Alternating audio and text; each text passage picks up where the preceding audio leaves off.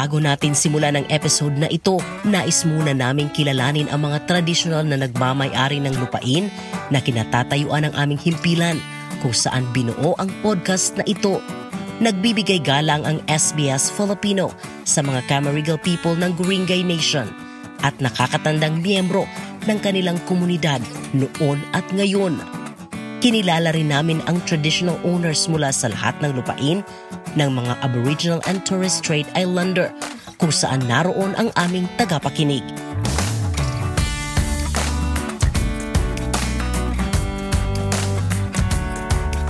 Kapag nasambit ang bansang Australia, ano agad ang pumapasok sa isipan mo? Mainit na klima, magagandang dalampasigan, malawak na karagatan, o kaya barbecue. Tama, mahilig sa barbecue ang mga Australians at garantisadong mapapansin yan sa lahat ng mga okasyon. Siguradong nakahain yan tuwing holiday sa Australia Day. Kahit sa pangangampanya sa eleksyon, bakasyon at higit sa lahat, paraan na din ito ng mas bonggang pagsasalo-salo ng magpapamilya.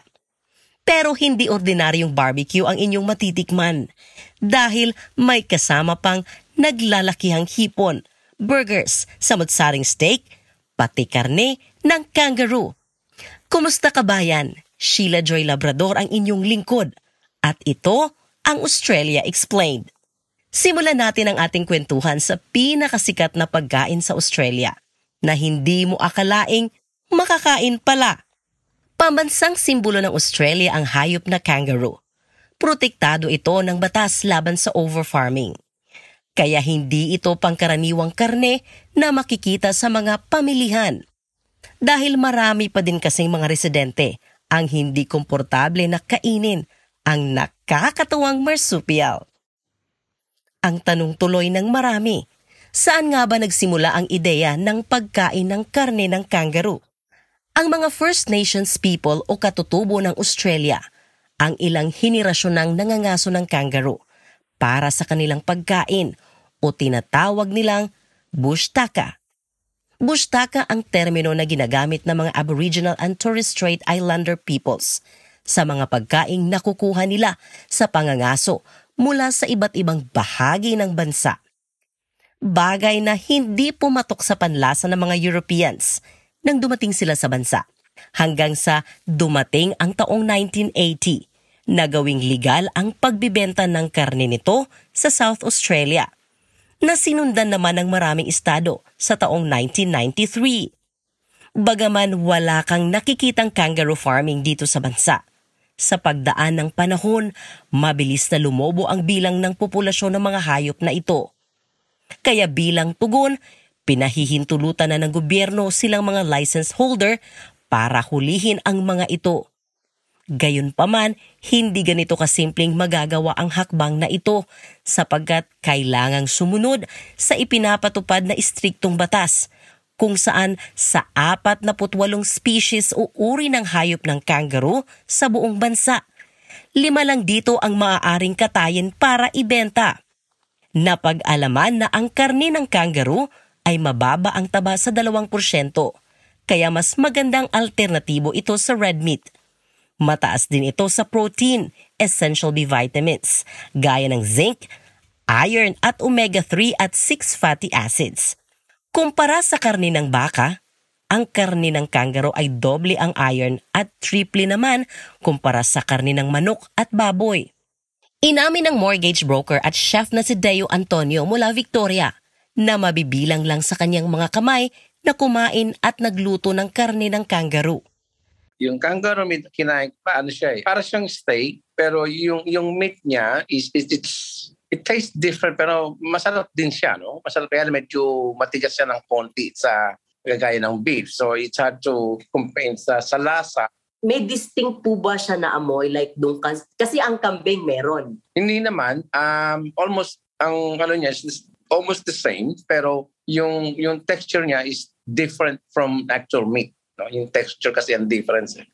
Anya, sino mang sumubok na magluto nito, kailangang alam ang teknik para lumabas ang tama nitong lasa. Pero dahil kilala ang mga Pinoy na pursigido at walang inaayawan sa buhay, Sigurado umanong susubukang tikman ang kahit anong putahe ng karni ng kangaroo. Very delicate kasi siya eh, kung hindi ka maayos mag-prepare. Pagluto kasi niya, pagka hindi tama ang luto mo, talagang matigas-tagas siya. Ganun din siya, marinate mo rin siya, pero yung bilalagyan mo siya ng tenderizer talaga para malambot.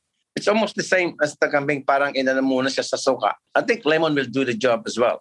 Yes, they probably they will try and eat the second time, but I don't think they will cook na maliluto nila ng, ng madalas. You know, it's, it's a kind of animal na hindi tayo sanay, isa yon. Pangalawa is uh, mahirap siya iluto. Ang taste buds kasi natin is uh, sanay tayo sa pagkain natin, una-una, and then yung process ng pagkain natin is mab- mab- mas madali siyang lutuin.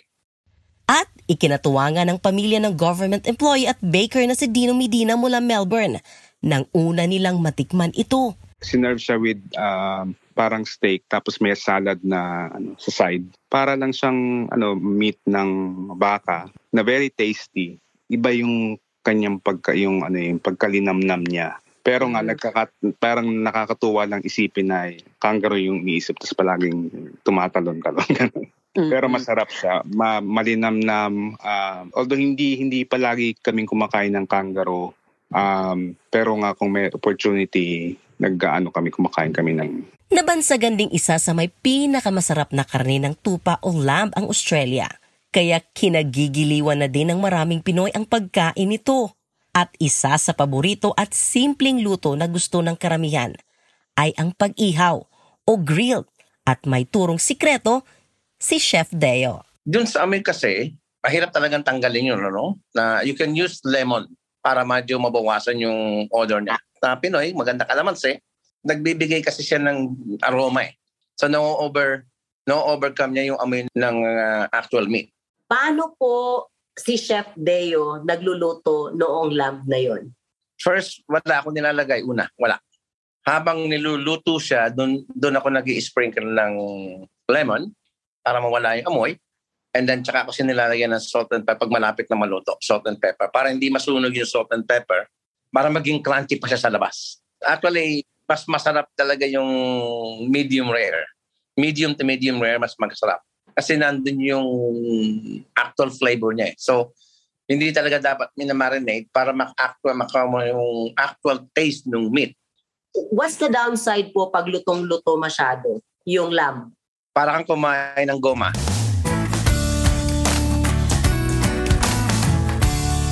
Popular din na inihahanda sa halos lahat ng okasyon mula kaarawan hanggang sa mga pambansang pagdiriwang ang barbecue.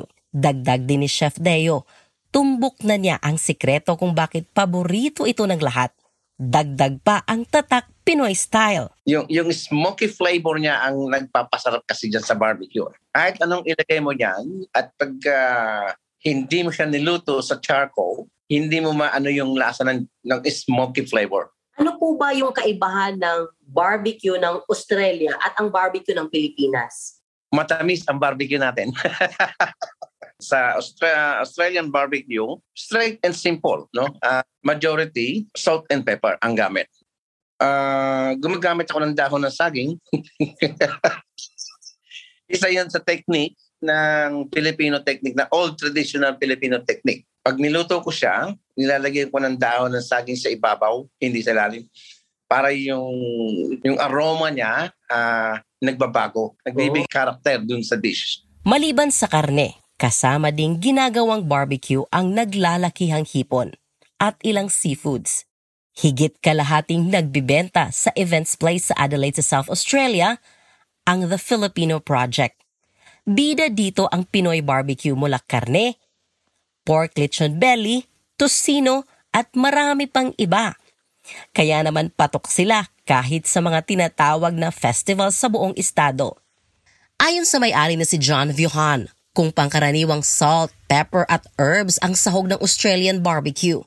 Patok pa din sa panlasa ng marami ang sweet and sour at maalat-alat na Pinoy barbecue gamit ang natural na pampalasa. Gumagawa na din sila ng mga barbecue na may fusion o pinaghalong lasa. Other than the meats that we do, we do vegetables, which is we do an eggplant dish and a corn a char grilled corn dish, and that the char grilled, the fusion with the char grilled corn is uh, adobo mayonnaise. So you know we have the traditional corn on the barbecue, but instead of like butter or or cheese like they put, um, we put uh, adobo mayonnaise. Ani Vyuhan, nagpapasalamat sila dahil hindi lang Pinoy ang tumatangkilik sa pagkaing Pinoy. Dahan-dahan na ding nakikilala ang panlasang Pinoy ng mga dayuhan. I feel quite happy because we put we're putting Filipino cuisine on the map, and we use barbecue to introduce them to you know that taste of the Philippines. It brings both nostalgia for both the Filipino community, but it also brings something new to the Australian community. And I guess they're just it's cool that they're asking, you know, questions about what what else Filipino food. When they do ask that, we introduce things like and they and they want to go down down those paths. We tell them about you know sisig and adobo and I mean our stews like kare and, and our soup like sinigang. So I guess on on that behalf, it's it's it's pretty cool that we're introducing that that cuisine uh, to the Australian market. Hindi pa tayo tapos dahil marami pang pagkain na popular, kagaya na lang ng sausage rolls at meat pies na siguradong patok na mabibili sa labas ng mga naglalakihang sporting events, pati sa salo-salo na tsak, tatak Australian food. Noong ikalawang siglo pa AD na imbento ang meat pie dito sa bansa. Dati, paraan lang ito para hindi masira ang nilutong karne at para hindi mabulok ang karne. Ginawang palaman ito sa minasa na harina. Ayon sa isang hobbyist baker na si Dino, naturingan nga na isang comfort food ito para sa kanilang buong pamilya. Gustong, gusto ko ng mga pies, gusto ko ng sausage roll, gusto ko ng meat pies. Pag morning tea, di ba, yan yung mga hinahanda nila. Kasi parang yan yung snacks ng mga anak ko. Parang yan na rin yung merienda pag weekend. Yung win, pag winter, pag malamig talagang yan yung maiisip mong kainin. Eh. Especially yung pag init mo siya sa oven, tapos pag hinati mo siya, yung umuusok, usok pa, di ba? Ang sarap nun. Pinakamasarap na kapares yan. Pag winter, ma- masarap yung pumpkin soup. Masarap yung any or any soup for for that matter. Masarap yung may hinihigop kang sabaw. Tapos ang kapares nun yung yung beef pie. Tapos pag medyo summer, yung mga ganitong panahon naman, um, I guess kahit anong drink. Any cold drink ka na kasama nun. Or kung sa sa mga Pilipinong sa sa pamilyang Pilipino, pwedeng pwedeng halo-halo or pwedeng sagot gulaman. Oops! Bitin ba kayong mga mahilig sa exotic food? Pwes, hindi pa huhuli ang mga Australians dahil sa mga maiinit na lugar o madisyertong rehiyon. Sikat ang uod na Wichita Grab. Popular itong tinawag ng mga indigenous na witjuri ng mga Adnya-Matnya people sa South Australia. Maliban sa masarap na lasa, tinaguri ang puno ito ng sustansya. Kaya kasama na ito sa pang-araw-araw na pagkain ng mga katutubo. Ilang libong taon na ang nakakaraan. Inisnab naman ng mga European ang pagkaing uod na ito. Kaya noong kapanahunan ng kanilang pananakop, hindi ito popular. Pero sa pagdating ng panahon, marami nang naghahanap sa mga restaurant. Lalo't kapag iniihaw ito, magkahalong sarap na manok at hipon ang lasa nito. Isa pa sa mga iniluluto ng mga indigenous people ng maraming taon ay ang tradisyonal na dampa. Ito ay isang tinapay na gawa sa pinaghalong harina, asin at tubig at iniluto sa hurno gamit ang uling at apoy. Pero kung ngayong moderno na ang kagamitan sa pagluluto, maaari nang i-bake sa oven sa bahay. Ayon naman kay Nornie Bero na isang executive chef sa Mabu Mabu na isang Torres Strait Islander restaurant na nasa Narn, Melbourne. At bilang bahagi ng Miriam people ng Mir Island, nagtatanim sila at kinakain kung ano ang biyayang ibinibigay sa kanila ng karagatan.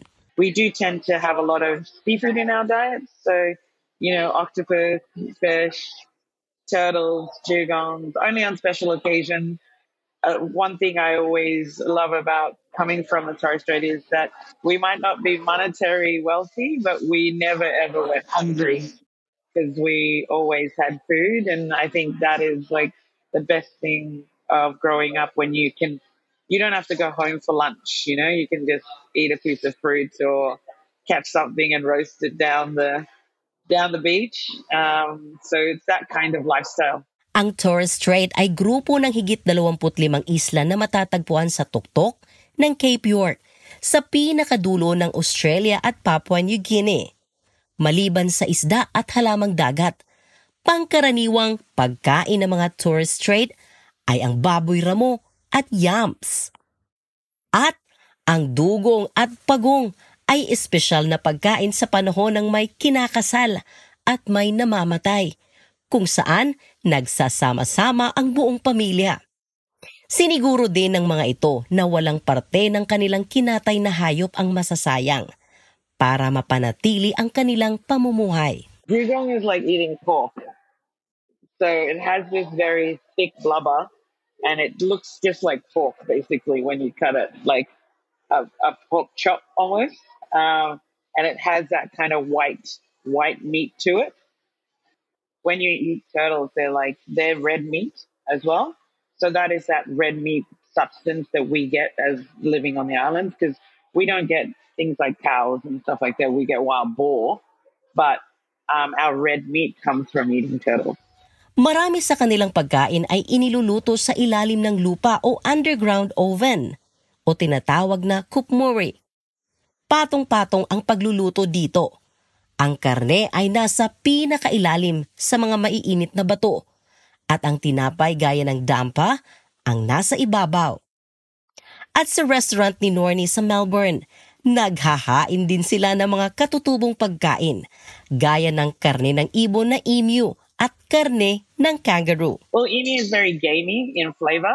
So, you know, um, uh, kangaroo has a bit more of a softer, softer, bloodier sort of meat to it. And it, it's got a, a more freshness Busog na busog na ba kayo sa mga ulam na ating natikman? Kumalma kayo dahil nanamnamin natin ang mga panghimagas gaya ng Lamington Cakes, Pavlova at Anzac Biscuits.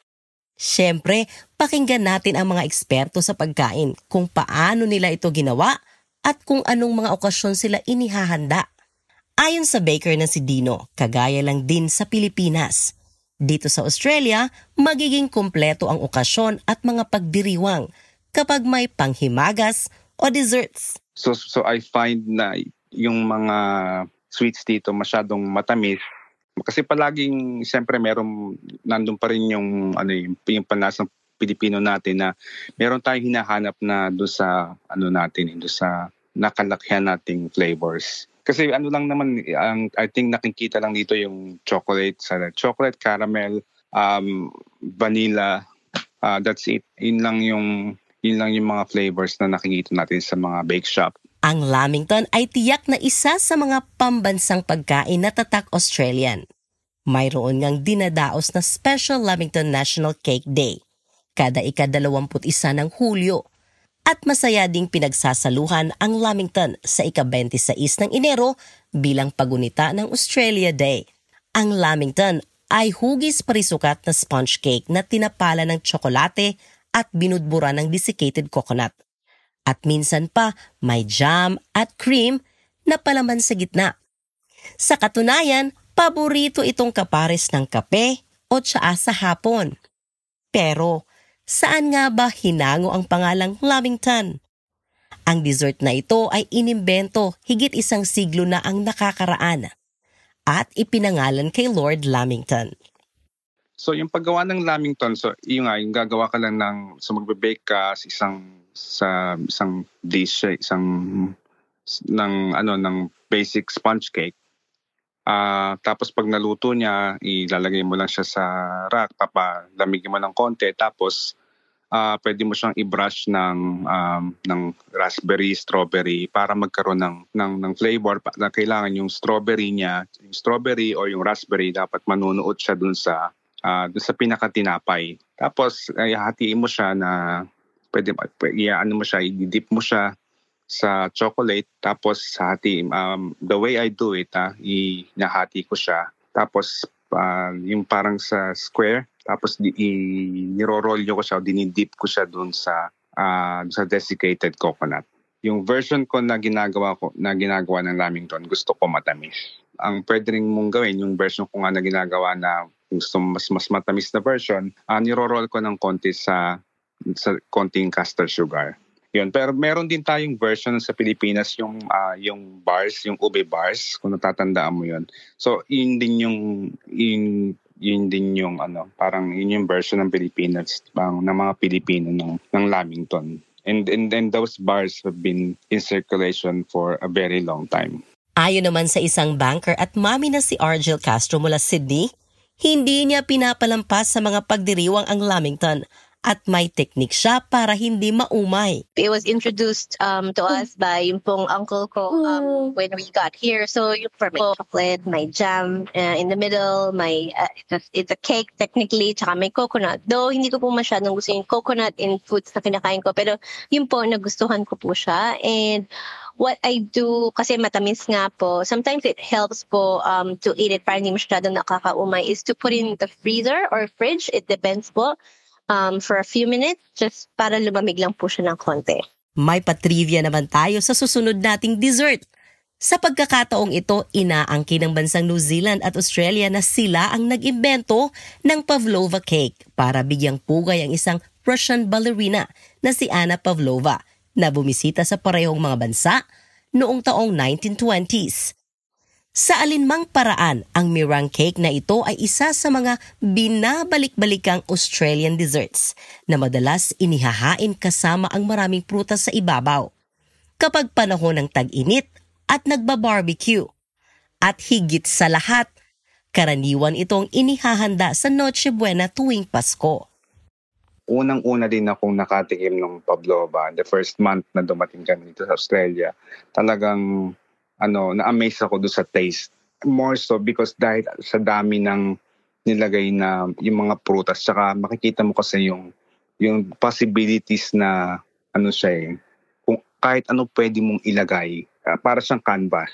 Ganun yung tingin ko sa, sa pavlova eh. Paka-simpleng dish pero ang dami mong pwedeng mailagay and depende do sa dun sa freshness ng ng prutas na ilalagay mo, yung mix nung yung iba, yung pag nagsama na yung halimbawa kiwi, grapes, passion fruit, um pwede mo yung pag plus pag kinain mo yon makakat niya yung yung tamis ng pavlova nung egg white. Gumagawa din ako ng pavlova pag Christmas pero ang ginagawa ko naman ang ilalagay ko naman instead yung traditional na kiwi and the way na traditional Aussie pavlova ginagawa ko siya ng fruit cocktail, yung, yung, yung Filipino fruit cocktail. Maliban sa Australia Day, isa sa mahalagang okasyon na ginugunita dito sa bansa ay ang Anzac Day.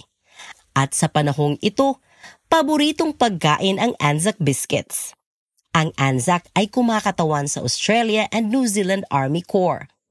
Ito ay pinagsamang grupo ng mga sundalo bilang pagkilala sa ginawang kabayanihan sa panahon ng First World War at ginugunita ito taon-taon tuwing ika-25 ng buwan ng Abril. Sa pagkakataong ito, kinikilala ang lahat ng mga kabayanihang ginawa ng mga miyembro ng Australian Defence Force. Ma- madali lang siyang ding gawin. Um, and it's like a you know oatmeal cookie na ano, ganun lang yung texture niya. Madali lang din siyang gawin. Though syempre yung significance niyan sa sa Australia, ibang ibang story din 'yun. ma- masarap naman kasi normal nagugustuhan din ng pamilya ko pina ana ano namin nag abang nagkakape yung isang anak ko dinadunk niya yun sa sa Milo o sa hot chocolate yun ang ginagawa niya sa katunayan, ang Anzac biscuits ay sadyang binibake para ipadala sa mga sundalong nasa gera. Ginawa at dinisenyo ito na hindi madaling masira dahil dinadala ito sa mga Australianong sundalo na nakadistino sa ibayong dagat. Pero sa pagdating ng panahon, ipinagpatuloy ang paggawa ng biscuits para ibenta at makalikom ng pera para ipamigay sa mga sundalo dahil sa kanilang ginawang kabayanihan kahit tapos na ang gera. At ngayon, para naman sa pinakaimportanteng panahon ng pagkain, ang almusal o breakfast. Ano nga ba ang nakahain sa mesa? Sino ba ang nakakalimot sa Vegemite at Weet Bix? Ang tinaguriang opisyal na almusal ng mga Australian kids.